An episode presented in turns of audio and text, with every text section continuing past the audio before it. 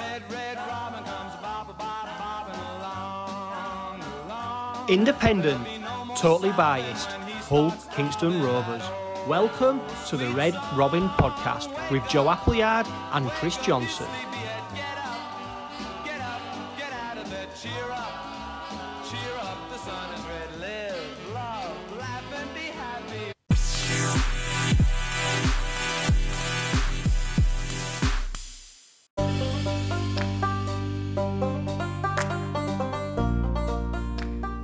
Hello and welcome to this week's Red Robin podcast.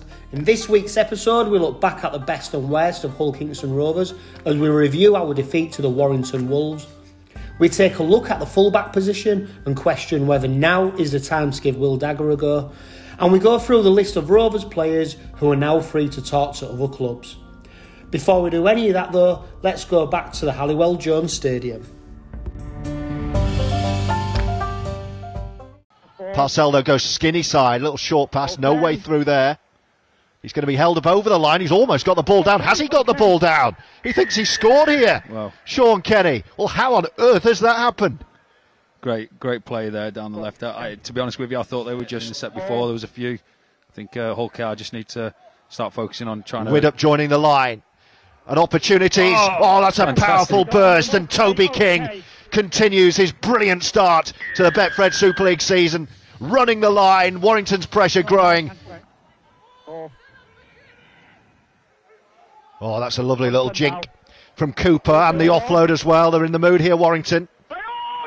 And Ashton still going. He's going to kick to himself, looking to barge his way through traffic. Can't quite make it. It's going to sit him in goal, though. They're going to have to deal with this, Hull KR. Last tackle. Clark gives it to Widdop. Little dab through off the right, and it's going to pop up. And it's a simple try in the end for Ben Currie. Last tackle this. So Parcell has a look around, and Abdull floats one over to the left hand side, and Kenny Dow pushes it back. Oh, oh. Oh, and it was taken, but he just couldn't quite get there, Linnett. But yeah, Shaun Kenny Dow getting up to tap that kick back w- was great. It's just uh, luckily Warrington. Oh, a bit of room for Charnley. Go Will on, Inglis get up with him? Charnley is in touch Oh. on this near side. Brilliant defence. Wonderful scrambling defence from Ethan Ryan. This is the last tackle. They're all going left side. It'll be Abdull to try and conjure something, running at the line, giving it to Kenny Dow. Can Hall get in? Brilliantly worked by Rovers. Um, so they've got the best site for it to call it. There's another ridiculously difficult conversion attempt from. Oh, Oh, what a kick! Parcell waits from dummy half. He's going to run it up this skinny right hand side. They straighten up though, and in field comes Milnes. Another penalty, and it's Rovers who are going to nudge ahead again. He's nailed two beauties from the touchline. He could do this one with his eyes closed. With two and a half, three minutes of the half left, they could extend their advantage. Looking to go skinny side on his own. Caught everyone cold, Jordan Abdull. The little show and go as well. What a wonderful moment. It's Warrington trailing by six, but a lively start. Oh, there's a big gap for Currie to go towards the line himself, and it's a second of the game for Ben Currie. The gap opened up, and he said, I'll have a piece of that. And Warrington strike first after half time. They're back in the middle now. Now they're lining up on this near side. They're going to run it skinny side. Inglis towards the line. GI gonna get a towards the line for the first Oh, time. a try on debut. And he's over. It's a debut try for Greg Inglis and his career try. Number 200 for the great man. And that's the moment they came to see. Definitely. And you know, he's been pretty quiet in the game so far. Hull KR have been doing really well with keeping him quiet, but he's shown his. Uh, Set up right under the post. It's the last, so Abdull again. Great pass, Abdull. They are going to score. It's the second of the game for Ryan Hall. And Hull KR hit back to level at 22 apiece. What a game this is. Clark. Into traffic. Inglis picks it off him. Here he is. Danger when Inglis has the ball this close to the line. Clark. show and On his own, Daryl Clark! Just like that. The hooker dummies his way over. And Warrington go the length of the field and have the lead. Side in this kind of mood. That's another huge carry. Barnstorming run. The Yeah, stadium coming clock over. will have a couple of minutes on it here. This is good. Oh, Oh, dear. okay. If How did he take that? I tell, Oh, oh, he's wow. away! He's away, is Mamo! This could be the clincher. He gobbled it up, plucked it out of the air, and pinned back his ears, and that's the big try in this ball game. You see OKR coming down to their favoured left hand side again. They they created the overlap, and I thought they might have got away, and he's not rushing it. He's taking his time. He's taking every single one of the allotted seconds, and that's a lovely Oh, strike of the football from hit. Ratchford. Inglis is hanging on the right, but they're going back the other way. Ratchford to Widdop. They're going to run it. Lovely quick hands for Charnley in the corner. Charnley finishes, and Warrington have pulled it out of the fire, and the Wolves are going to win this one. Yeah, another really well executed try there. They, It's the last tackle. Abdull's on this left shoulder. So what will he do with the boot? He's just gone high and say challenge for that. Kenny Dow does. He goes up for it. It's come backwards. Oh. It is going to be a score. Linnett's got the ball down. They just put it in the air. Ryan Hall. They've kept fighting, Rovers. The game's gone now, and Warrington have picked it up, and there could be another score because Walker Walker's has gone. a straight run in, gobbles up the loose ball, and dives over for another Warrington try. And the Wolves' tails are up, and they've got a very convincing look on this scoreline now. It's another Wolves win, 28 22. They were one score behind and attacking the line, and suddenly. They're behind. It's a down through, and Charnley could score another on the hoots. And Charnley! Warrington finishing with a flourish. Charnley's second of the game.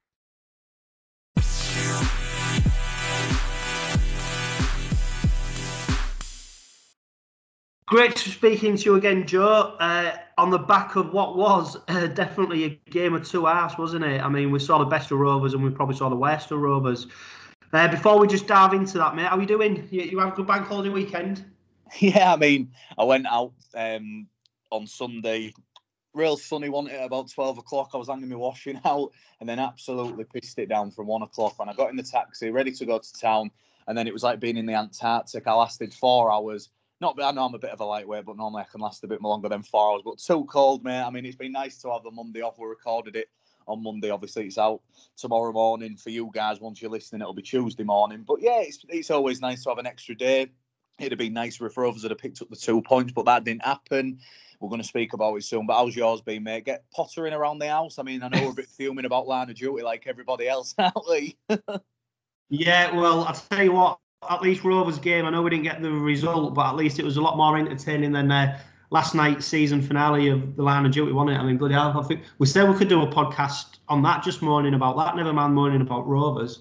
Uh, but yeah, mate, just potting around, decorating, um, doing the uh, typical bank holiday um, thing. Didn't manage to get to pub. Um, I was thinking about next week, and then I've just seen the weather forecast, and it's pissing down with rain all week. So, c'est la vie, c'est la vie. Yeah, exactly, mate. Probably just put your feet up, have a few beers, and chat up action this week, is That's why, obviously, we're releasing the earlier podcast. Rovers haven't got a game this week, and I think, in all honesty, Chris, it's could probably come at a really good time after that Warrington defeat, which we'll go into in a minute. But for me, Rovers having a week off isn't the worst thing in the world. It gets Vete maybe back, gives people a rest like Lawler, King, Jez, Parcell, who've been running the blood to water, and it showed in that second half. But I think a week off is probably the best time at the minute for all Kingston Rovers due to Challenge Cup. Yeah, although if you listen to Tony Smith straight after the game, he was he, he was saying the boys, you know, they want to play tomorrow. He said actually the break the break might be a bad thing because they're, they're so eager to get out and right some wrongs. So obviously there's some somewhat going on where players have gone off scripts maybe, and and, and Tony Smith quickly identified that they haven't executed the game plan. So that you know, but I do think I think we started to look a bit leggy in that second half, and I think some of the players who have been putting in some really big efforts, like like your Lawlers, like Kings. I'd even put Parcell and Litten into there. I just think it was maybe just that one game too too far from, and I think I think they'll be better uh, for the break, especially Albert Vete. You know, he didn't play. Korbin Sims, he he gets a bit of a rest. You know, so I, although I'm disappointed we're out of the Challenge Cup, mate, and, and I was gutted when we lost to Cass because I'd love to have another cup run.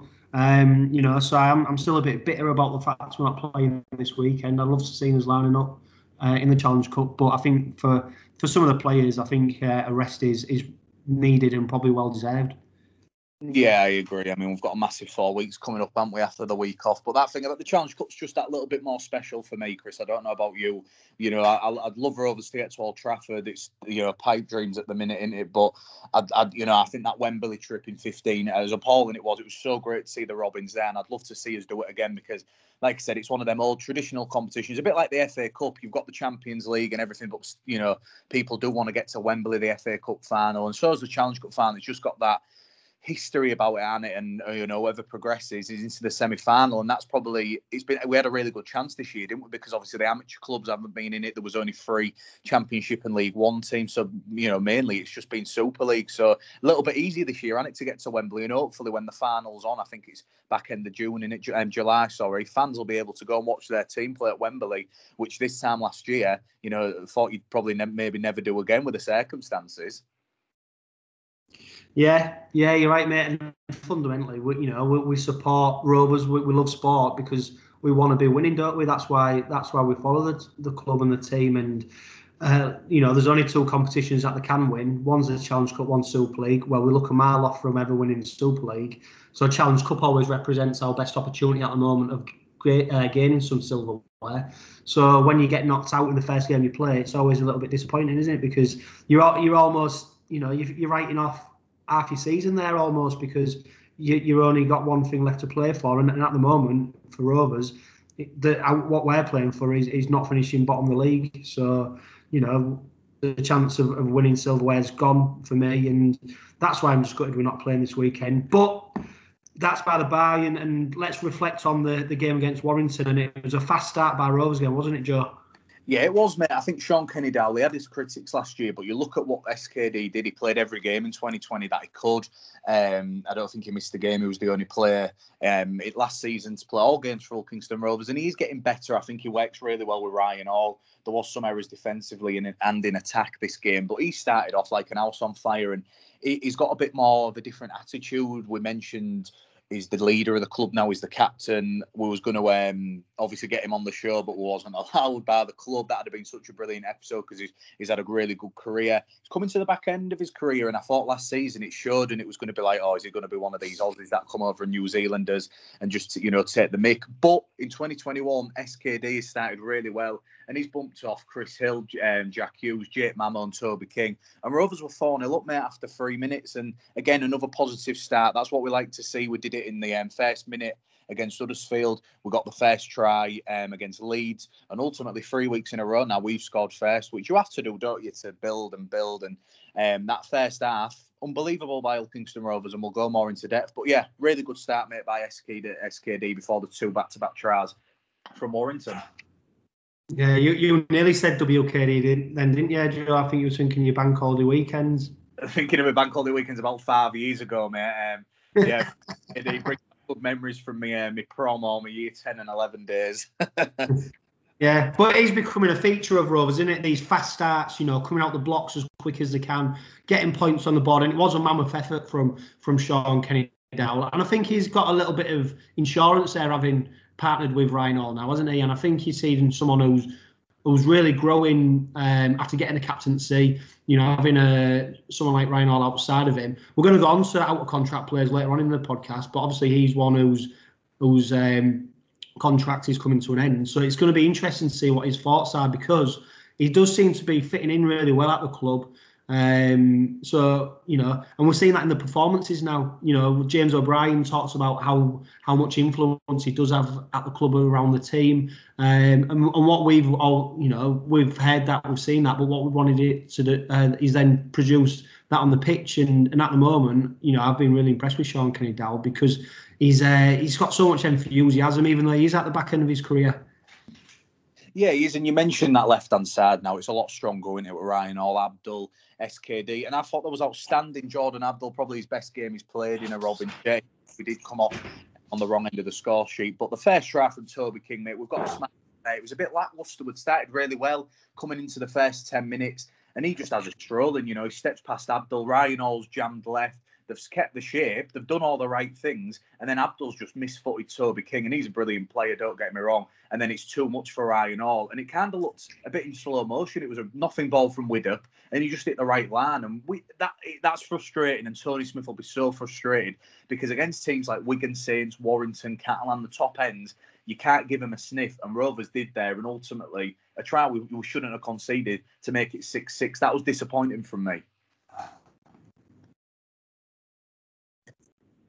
Yeah, I, I, mean, I don't know if whether because Abdull was lining up at centre there, whether whether it's just thrown the. I don't know we had the shape, but whether it's just thrown things out a little bit because you had Linnett retreating.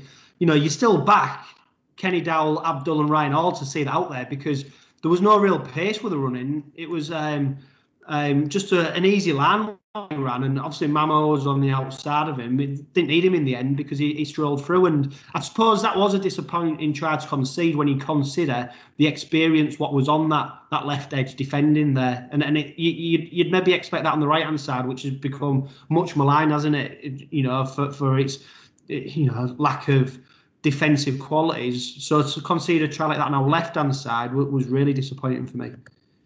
Yeah, it was, and it's one of them things. In it, you've just got to smarten up because that right hand side gets so much stick, and kind of that left side, it's, it's gone away from it really. But the, the need telling where they've gone wrong there. I don't. I think in video prep, um, in this week, what will be coming now, obviously they have a few days off of a weekend. Tony Smith will be annoyed there, and even so with the second try, I mean, we're going to speak about Adam Quinlan. It's a massive talking point, and we're going to speak about the fullback situation. We'll do that at the end of this match review, mate. But a little dab through from Widdop. Quinlan with a one-handed take, trying to do a one-handed take on your own line, mate. Quite lethargic as well, if I say. And Ben Currie will get the easiest try of his Warrington career because he just puts the ball down from a mistake from Adam Quinlan. And you're 10-6 down from two very two tries that could have been easily stopped, mate. And that's the frustrating thing. We're in the game, we're doing so well, and the tries we're conceding, you're going, you shouldn't have conceded because Warrington put better moves on than they did in them two tries, and we weathered the storm. And two simple plays have cost us 12 points. It's you know, it's swinging it and missing it, but ultimately a poor take from Adam Quinlan is my first mistake of the game, and then um, Ben Currie over mate. It was um, frustrating as well.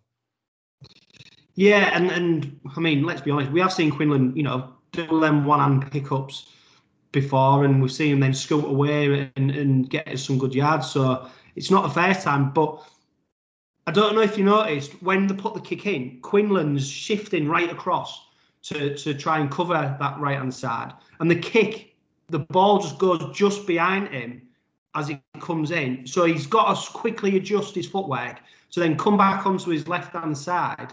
And I think there's just that little change of, of direction is what's put him off because normally you'd say just dive on the ball, but I think his body wasn't at the right angle for him to to to properly dive on it, which is why he had to then leave that sort of hand flailing out trying to pick it up with one hand.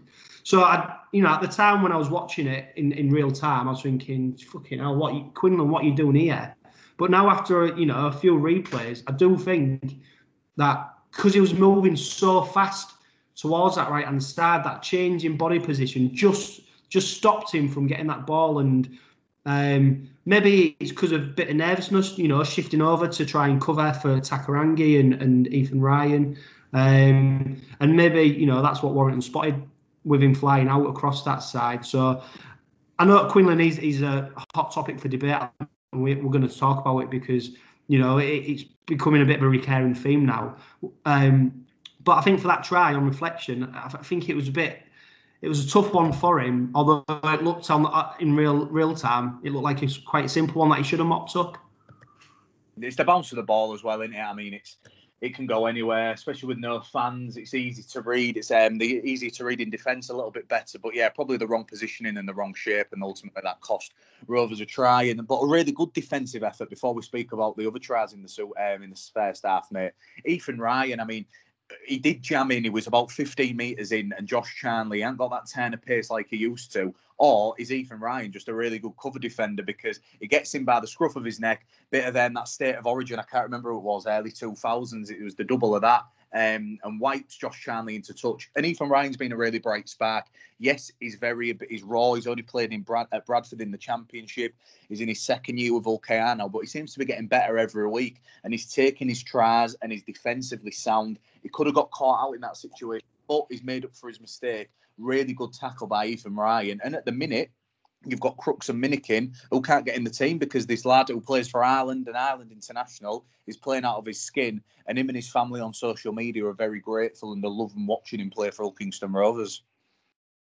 Yeah, and I think one thing that helps him with his cover defence is obviously his pace. You know, he's absolutely electric. We saw that against Huddersfield, didn't we? Where he um, where he got on the end of that kick. You know, I, I, doubt anyone else on the pitch would have been able to to move as fast as what Ethan Ryan did. So it's becoming a feature. And and one thing that I didn't expect from Ethan Ryan when you know when he was named in the team because you know, if you look at all the highlight reels, etc., of Ethan Ryan, it's all it's all tries, isn't it? It's all about him being creative, getting on the end of things, using his pace, etc., etc. What's been a real feature for for Ethan Ryan and for Rovers is his defensive work, um, and I think is good value for his place in the keeping out. Ben Crooks, Minikin, um, and and at the moment, I don't think he's doing anything to to say that he doesn't deserve a place in the team. And that Josh Charnley uh, tackle just highlights how, you know, yeah, he made a mistake, but he was able to recover. And and what you can't, you know, what every team in rugby league, Super League needs is pace. And obviously, Ethan Ryan's got abundance of it.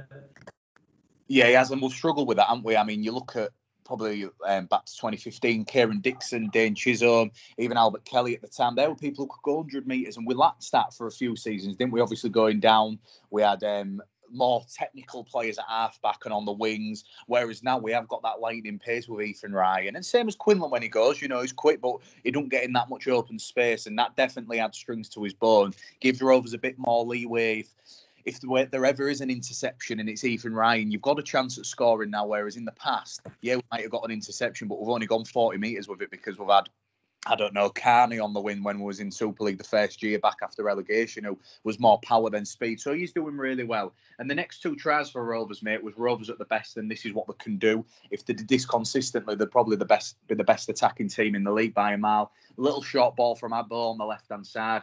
Kenny Dow with a little tip on. Ryan Hall, natural finisher. He can do that. And then the next try, Jordan Abdull, show and go on the left hand side.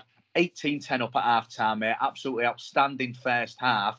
We, we was doing the um, media, social media, one because of the blackout by professional clubs this weekend, and there was so many comments saying this is how Rovers are playing. They've kicked on, they've kicked on.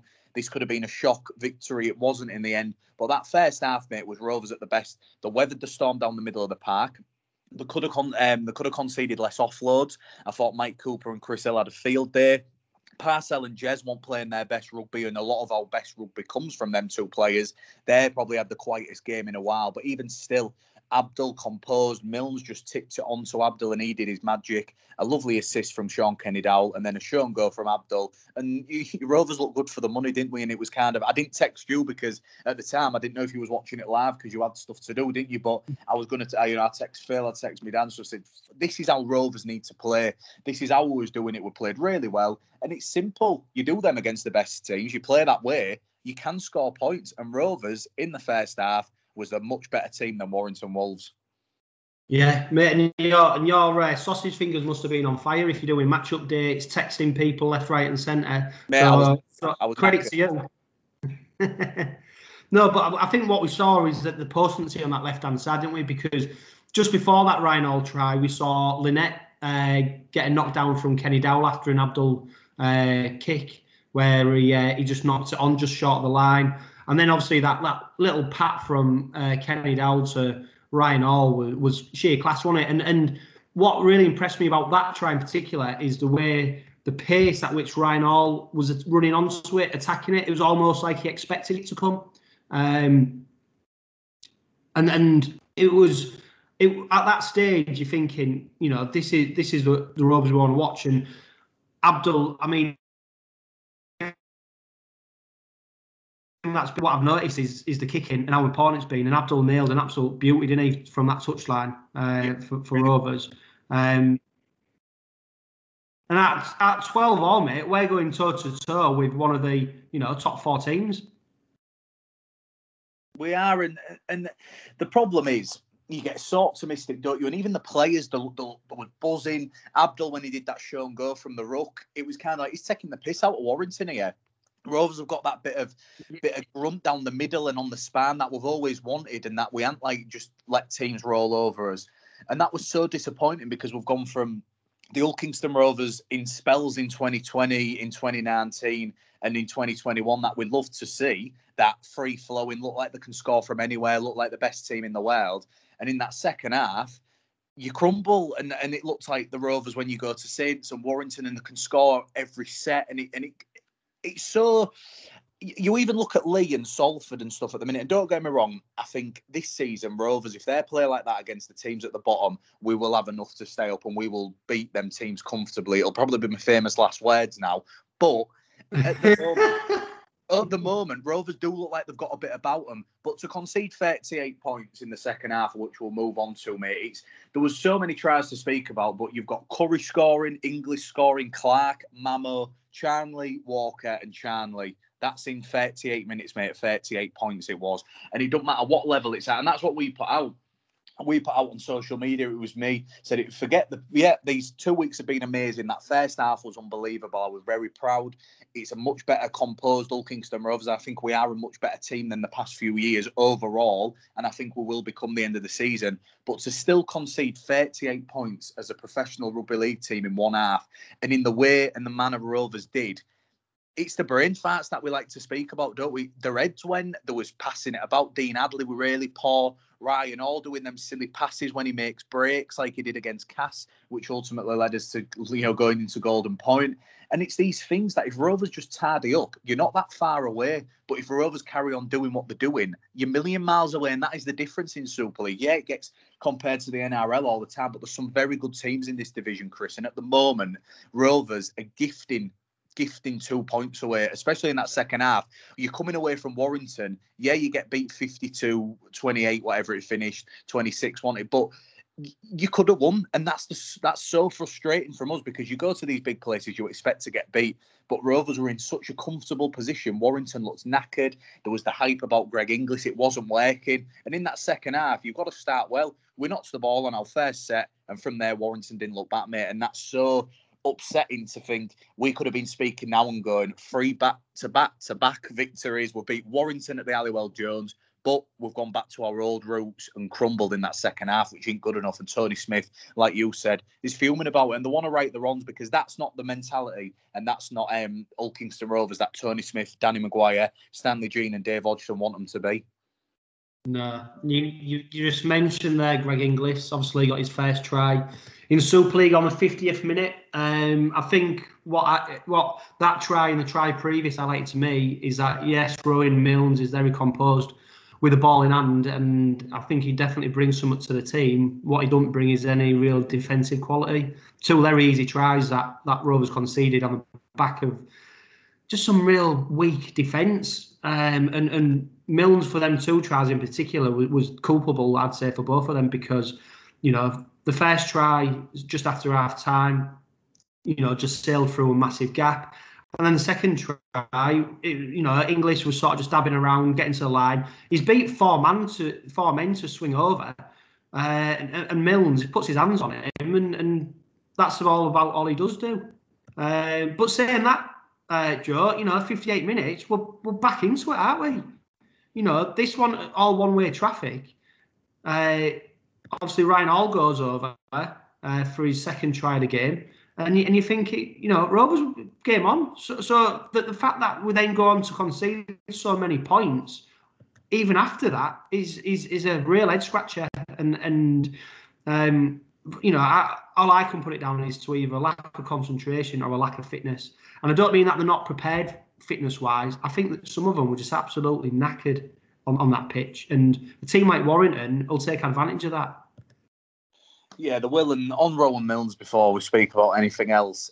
Rovers do look a bit more composed with him compared to Mikey. It's tough because they both can attack. They're both young players. They're both doing really well in their own in, their own individual battles. But in team situations like that, we mentioned Mikey goes a bit off his head, doesn't he? And sometimes the team don't know what he's doing. And Milnes' defensive structure on that right hand side, very very poor the compared to Mikey, or Mikey wouldn't have defended them as well. That's the problem we've got with these two young halfbacks. Really good in attack. They've got really good attacking spells about them, but in defence, we really, really, really struggle with them, don't we? And teams like that will target them all day long. But Rovers did get back into it. Ryan Alling for his second, and it's these little things, isn't it? It's these um, swinging momentums. It's these game changers. For me, two massive game changers. We score 22 all. 65, 70 seconds later, Daryl Clark goes over for the easiest try. He'll score, bumping off George King, who I absolutely love, but I thought he had his worst game in a Rovers shirt. Consistently lost the ruck. Um, and you can't do that as a prop forward, but that's not me digging him out. I think he's been outstanding. And like you said, players like him, Matt Parcell, Jez, Abdull, they've run the blood to water these past few weeks. And, and we're probably the back end when it, it was going tip to toe with a team like Warrington, they just have that class and that bit of skill to finish you off. But another that game changer was um, Daryl Clark going over again. And then the interception. Rovers looks really good, a good back ball. It was the best move they've done. Back ball from Linnett to Quinlan um, who feeds it to Kenny Dowall, but a bit too far. And again, I don't want to blame people, but Quinlan's a little bit at fault as well as Kenny Dowall. The pass was too far. He'd come on an inside line and he's played it as an outside. And Jake Mamo gets it. And even with a slip, he's managed to get away from Kane Linnett, who should have just dived on him. A lot looking back at it now, it's a bit like Mantellato when we had him on the um, Heritage cast when he said he should have dived on was it Johnson or Griffin, wanted in the million pound yeah, game. But um, I know totally different circumstances. But I'm just looking it back at it now. Mamo slips. Linnett runs back because he looks there's not there's no fullback there, and he lets Mamo just go, and he's he's got a meter on Linnett, and he's going to finish in it. Linnett's a second row now. He's 32. Mamo's still a winger and a fullback. And that has changed the game for Okan. It's these silly things, it's these silly out of positions, running the odd line that can just change the game for you. And then the game was gone. Rovers were in it. And if Kenny Dowall had caught it, He'd have had a three on one. Inside would have been Quinlan. Outside would have been Ryan Hall. Would have been 28 28 with 12 to play. But ultimately, we end up conceding another five tries after that, mate, which is uh, that's appalling. You look at that in 12 minutes on the clock, we are still 28 22, and that we conceded 52 points. It's it's an head scratcher, and it? it's how did they go from that to that. And, and, and it could have been fitness, like you said, because they have run the blood to water. But even still, it's unforgivable some of the mistakes made in vital positions and vital decisions in the game has cost you. And rightly so, Warrington did deserve the two points after that last 15, 20 minutes by the red and whites. Yeah, and you know, like you said, you know, 12, 12 minutes to go, the score is 28 22. You know, we're putting, you know, probably the first time in the game where we put um, a move from deep together looking back, you know, and it's easy in hindsight. I don't think necessarily that Kenny Dowall expected that pass because he, he's running into traffic there. I, I think he thinks Quinlan is going to miss him out because if Ryan Hall's got all the space in the world. Yeah, there, yeah, Ryan Hall. Um, Ryan Hall was away, mate. It was again poor ball from Quinlan. Paul. And I think I think what's happened is Quinlan's took it to the line normally the ball probably would have been to Kenny Dowall because if you look, he's running a line between in between the two two Warrington players. But I think he's got in two mans because he's took the ball so close to Kenny Dowall that he's got no other option but to give it to him. But Kenny Dowall's thinking that ball ain't for me, and that's how it ends up getting knocked on because there's just a bit of confusion there between the two. And I think the only thing that probably Quinlan, well, not the only thing, but the, the biggest thing that Quinlan was was culpable for there is taking the ball to the line and holding on for it a little bit too long. Um, but like you said, the reaction then to Mamo getting the ball, he slips, he's laid on the floor for about two seconds. Yeah. Uh, with no one around him. And then Linnett, you know, sort of flails his hands at him, um, and, and Mamo runs in for the easiest try.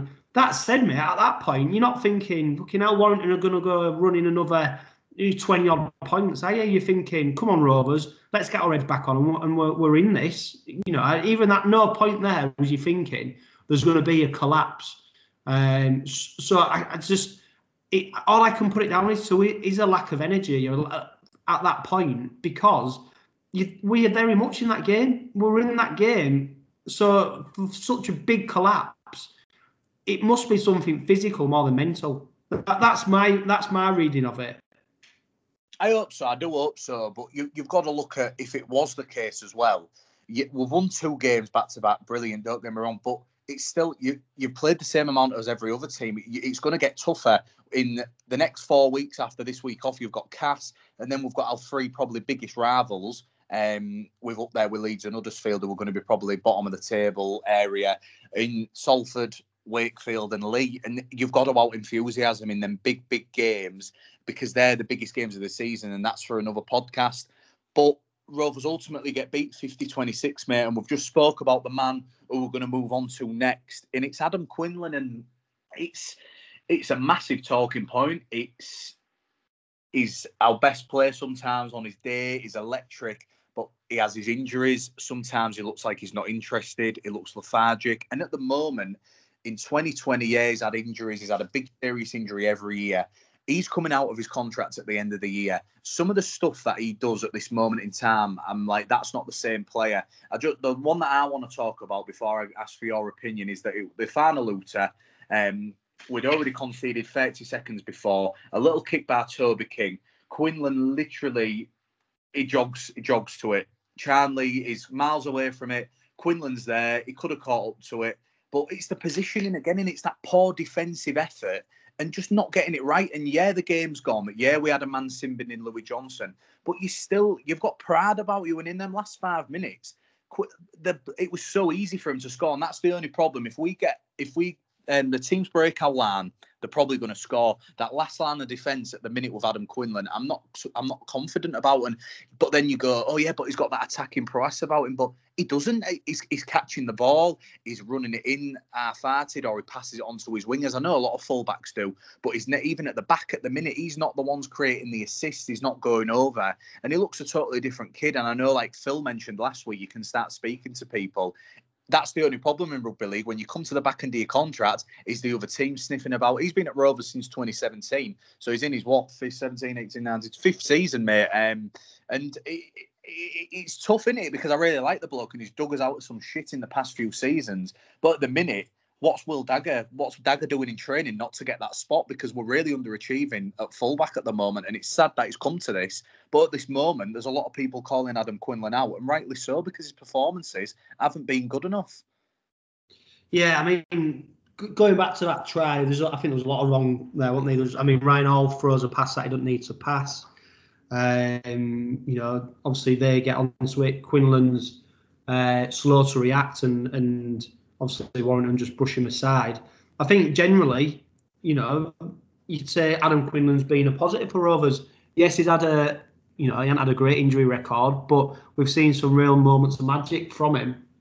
Um, and now, obviously, he's he's he's not performed probably to the levels that we expect him to in these in these first few games of the season. So it's easy to now call for for Dagger to come in because he's the he's the next sort of uh, taxi in the ranking, So it's tough, but you know we're in a business now where we're, we're not looking at just this season. We're looking at seasons to come, aren't we? And, and we've already mentioned in previous podcasts about well, if if Dagger doesn't fit in now, when will he ever fit in? Because he's coming to a real critical age where um, he needs to be playing regular first team rugby league. And and at the moment, he's got Adam Quinlan in front of him, who's stopping, who's preventing him from doing that at Kingston Rovers. And and for for a lot of people, he's not performing to the levels that that we expect. So you know, it's going to be a big call for Tony Smith now to see what he does. What I would say is Tony Smith's not afraid to make big decisions, is he? And and who would have thought that Mikey Lewis wouldn't have been lining up uh, in this in this game, and he'd have stuck with Rowan Milnes. So. Um, I don't think there's any any danger of Tony Smith sitting on the fence. If he feels that there's a change to be made, he'll make it. Whether he sees Dagger being the full back for Hull Kingston Rovers is is a debate in itself, isn't it? But obviously, a lot of fans are calling for that change to be made.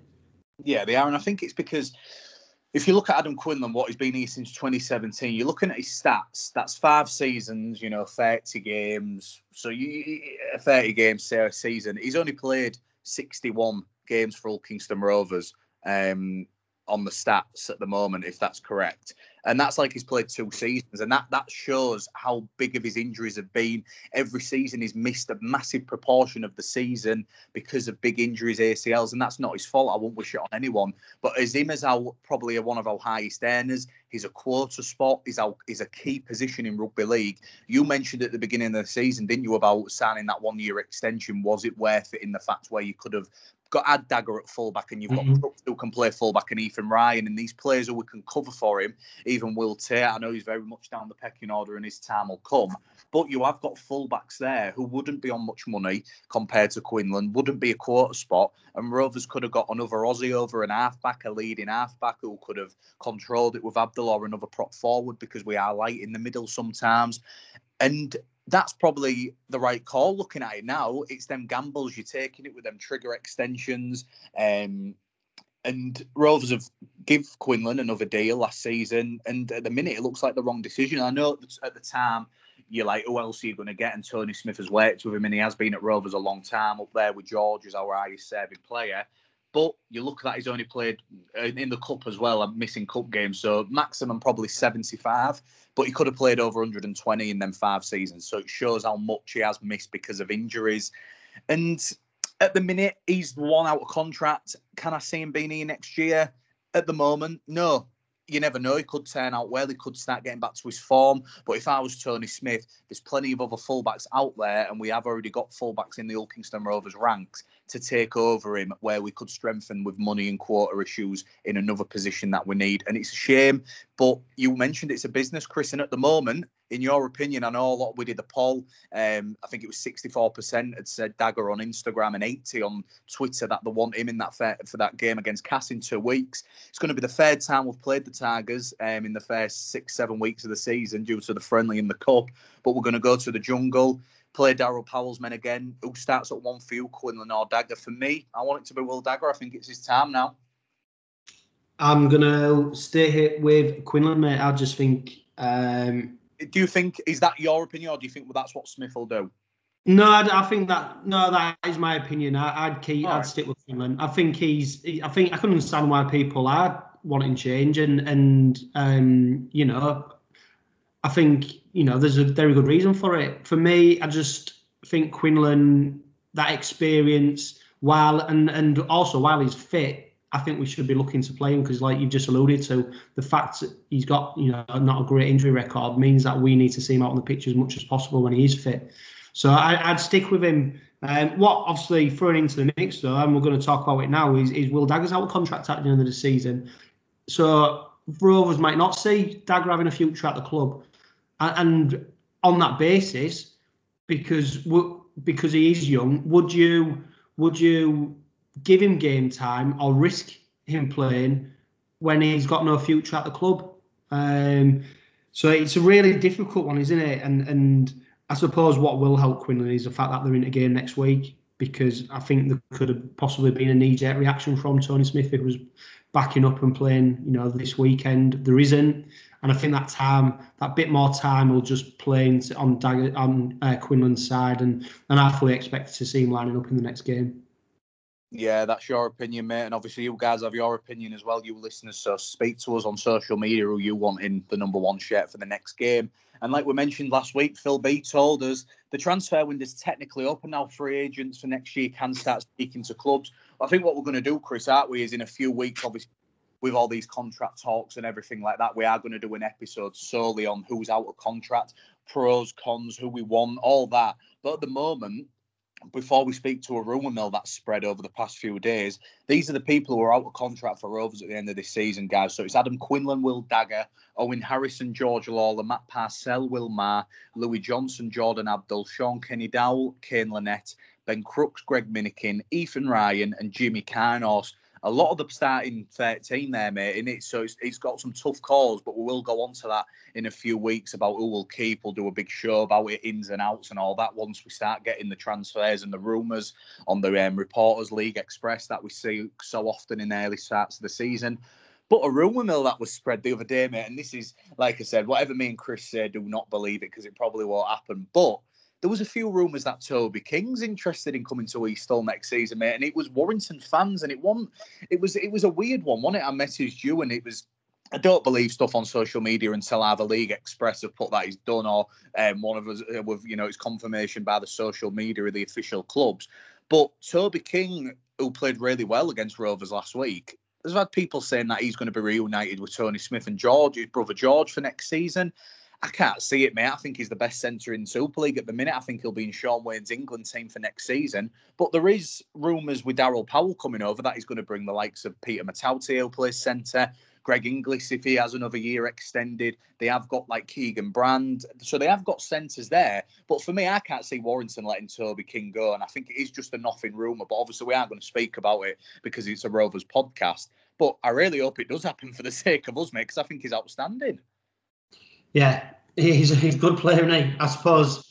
I suppose the, the reason we're sort of doubting this rumour is because if you look where Warrington are and you look where Oh, we are, you'd think, well, you know, it's a bit of a no-brainer in it. Um, unless we, you know, unless we can either offer him more money that he's on or give him a long, a really long-term contract because he's just been selected in the England squad by uh, Shaun Wane. So you know, he, he's he's going great guns here. So to to come to a team who are at the other end of the table would be it'd be a massive statement of intent from from Rovers if we do manage to to sign him. But I do think this one is, um, you know, if if you know if you if you if you said tens hours we're going to sign him and one we've got no chance, I'd say we're about number three here because I can't I just can't see it. I just cannot see him coming to Rovers. That said, we do. Uh, talk a lot of bollocks sometimes, and there might be things going on in the background, might might be Joe, because obviously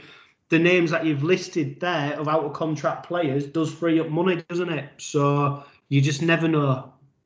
No, you don't. And I think the why people are saying this could work out. Obviously, his brother George is at the club. Tony Smith handed his, his debut. He's played in the Challenge Cup final, the grand final for Tony Smith. He'll know him really well. He's worked with Danny Maggs in the England stuff like that. So he is familiar with people at the club. Obviously, his brother's there. But it's one of them things, isn't it? You look at the out of contract players now. If you look at it now, you've Minikin and Ryan, Carnos, Crooks, Kenny Dowall, Linnett, Quinlan. They're all backs. I know Linnett played in the second row, but they are all backs. So you, we don't know who's going to be coming and going next. It's very early doors, and this is the first rumor of probably a million that we are going to speak about. But it, I'd be very, very shocked if this happened, mate. But it's one of those things. Same as when we spoke to Mantellato about the NRL. The difference is, yeah, you've got people like David Fifita, who was at Brisbane, who was at the top end the past few years. I know they've gone to shit now in the NRL, but he signed for Gold Coast because they offered him the money. He was at the bottom of the league, and look how good he's doing now. He's the best for best forward in the world. So money does talk, mate, money does talk, and I know he's close with his brother George. So I'm hoping that does swing him to East Hull. But at this moment in time, I really can't. I do think, Joe, the one thing that holds us back, and it's and it, and it comes more so signing players from over that side of the M62, travel. is that yeah, because he, he, if he signs for Rovers to make his life comfortable, he's he's pretty much he's got to move over here, hasn't he? Because Yeah. otherwise he's got a two, two and a half hour commute there, and you know, same back. So you're looking at five hours travel potentially, you know, five days a week at least. So he, if he's going to sign for Rovers, you think he's got to be coming on at least a three-year contract, hasn't he? Because he's going to come a player of that age and a player of that quality is going to he's, he's going to want to be you know looking at decent money on a on a longer term contract. So I, I just think, and that's you know that I think that restricts us from some signings, you know, across the board that it to, to come over to Rovers is such a um, change if you're coming from the the northwest. Um, that it probably stops us signing some players because then players are committed, are prepared to make that commitment to, to move over here. I think that's what's held us back with so many signings. You look back at people who couldn't settle. Even like James Greenwood, he lived in Wigan, so now he's at Salford. It's only an half-hour journey. Joel Tomkins, he came over here, but he couldn't settle. And it is, it's a, it's a long way away. That M62. I know it's only two and a half hours, but if you think Rovers play on the on the train on the Monday, Tuesday, Thursday, Friday, say that's two five hours there, um, there and back if Rovers are playing at home on a Sunday, that's the case. Or if they're playing in Leeds, you still have to travel there. And yeah, it's the job. Yeah, they're professional sports people. But you look at Wakefield, Cass, Leeds, Bradford, all these clubs around. They're half at the 20 minutes away, mate. It's like a big London, isn't it? That you know, they all they're all in the centre of each other. There's trains there, buses there. Whereas in Hull, we are kind of in the middle of nowhere, and the closest team apart from FC, is still a 55 hour drive um, or an hour drive on a good day, never mind with traffic. That M62 is a bastard sometimes. Sometimes it takes you four hours to get home from Wigan on a Friday night because of roadworks, never mind on a Monday morning in rush hour going past Leeds. So that is always going to be one thing that affects Rovers and the transfers, and even you look now like Danny McGuire, the coach, he'll still our assistant still lives in Leeds. There's plenty of people who live in Leeds, but saying that, we have mentioned money talks, and I really hope we do see Toby King in red and white because it'd be a real st- statement of intent. And I think it's all well and good signing these Aussies with big names like Sims and Vetti, but that's what Rovers haven't got. They haven't got anyone who's getting near, apart from George in the Knights, cementing an England spot or playing for a top top international cl- um, team, you know, like Tonga, um, England, Australia, New Zealand. You have, we haven't got that at Rovers, and we need a bit more local caliber of players who can make international level. So I hope it's the right step. I hope it does happen. At the minute, like you said, Chris, probably three out of ten, mate. I can't see it. no, no, and I'm sure over the next few weeks there's going to be rumours flying all over the place, isn't there? You know, um, you know, once the journalists start looking at. Uh, who, who was talking to who. So I expect our next few weeks, you know, some big noise. But before we wrap it up, Joe, so we uh, have a look at the tipping competition um, and obviously talk about that controversial incident uh, where you changed your prediction 10 minutes into a game. Oh, I don't want to talk about it, mate. You you've dug me out again. It was yes, it was a mistake. We all make mistakes. We're not perfect, but yes, um, I think are you leading the tipping comp now because of my mistake? Is it's very tight in it? Yeah, well, what we'll do is, Joe, ready for the next um the next podcast, we'll get that league table put together, won't we? Um, yeah, just yeah, so definitely. people who don't know, uh, Joe backed this week. He backed uh, Hull FC, uh, Saints, Catalan, Cass, Rovers, and Huddersfield, and I backed Wigan, Saints, Trinity, Cass, Rovers, and the Giants.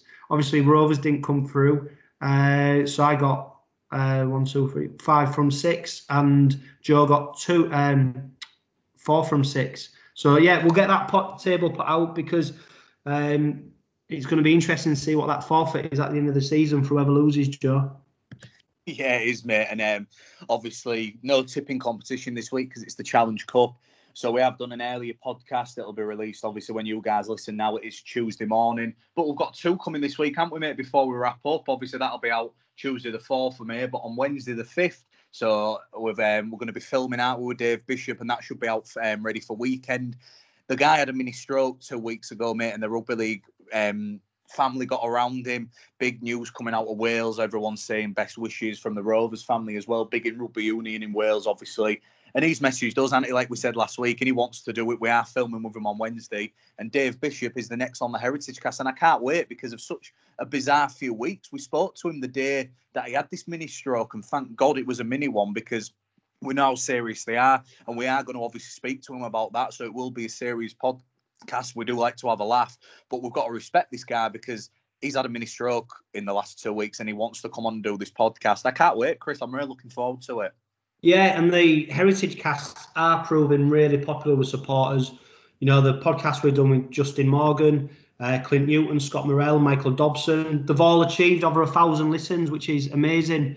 Um, and we really enjoy speaking to some of these players. You know, we did Keith Pollard before, really interesting stories. And and the Bish is a, another one who's going to have plenty of stories to tell. And, and I'm sure, so get you know, get yourselves ready. It'll be a, a, a long one because sometimes when we start talking to these former players, the stories that they've got, we don't want to cut them short. We want to listen to them and, and we want to bring them to you because, you know, when they've had such big careers and they've had such uh, interesting times, you know, you, you, can't just you can't stop yourself from wanting to listen to them. So, so this is another one, Joe, that I'm really excited about, especially on the back of, like you said, you know, that bad news last week. But the good news is that he's recovering and and he's got in touch with us to say come on, boys, I want to do the I want to do the heritage cast. So it's going to be great to hear how, how he's doing, and it's going to be great to talk to him about his time in rugby union with uh, obviously with Wales and obviously his time at Hull Kingston Rovers.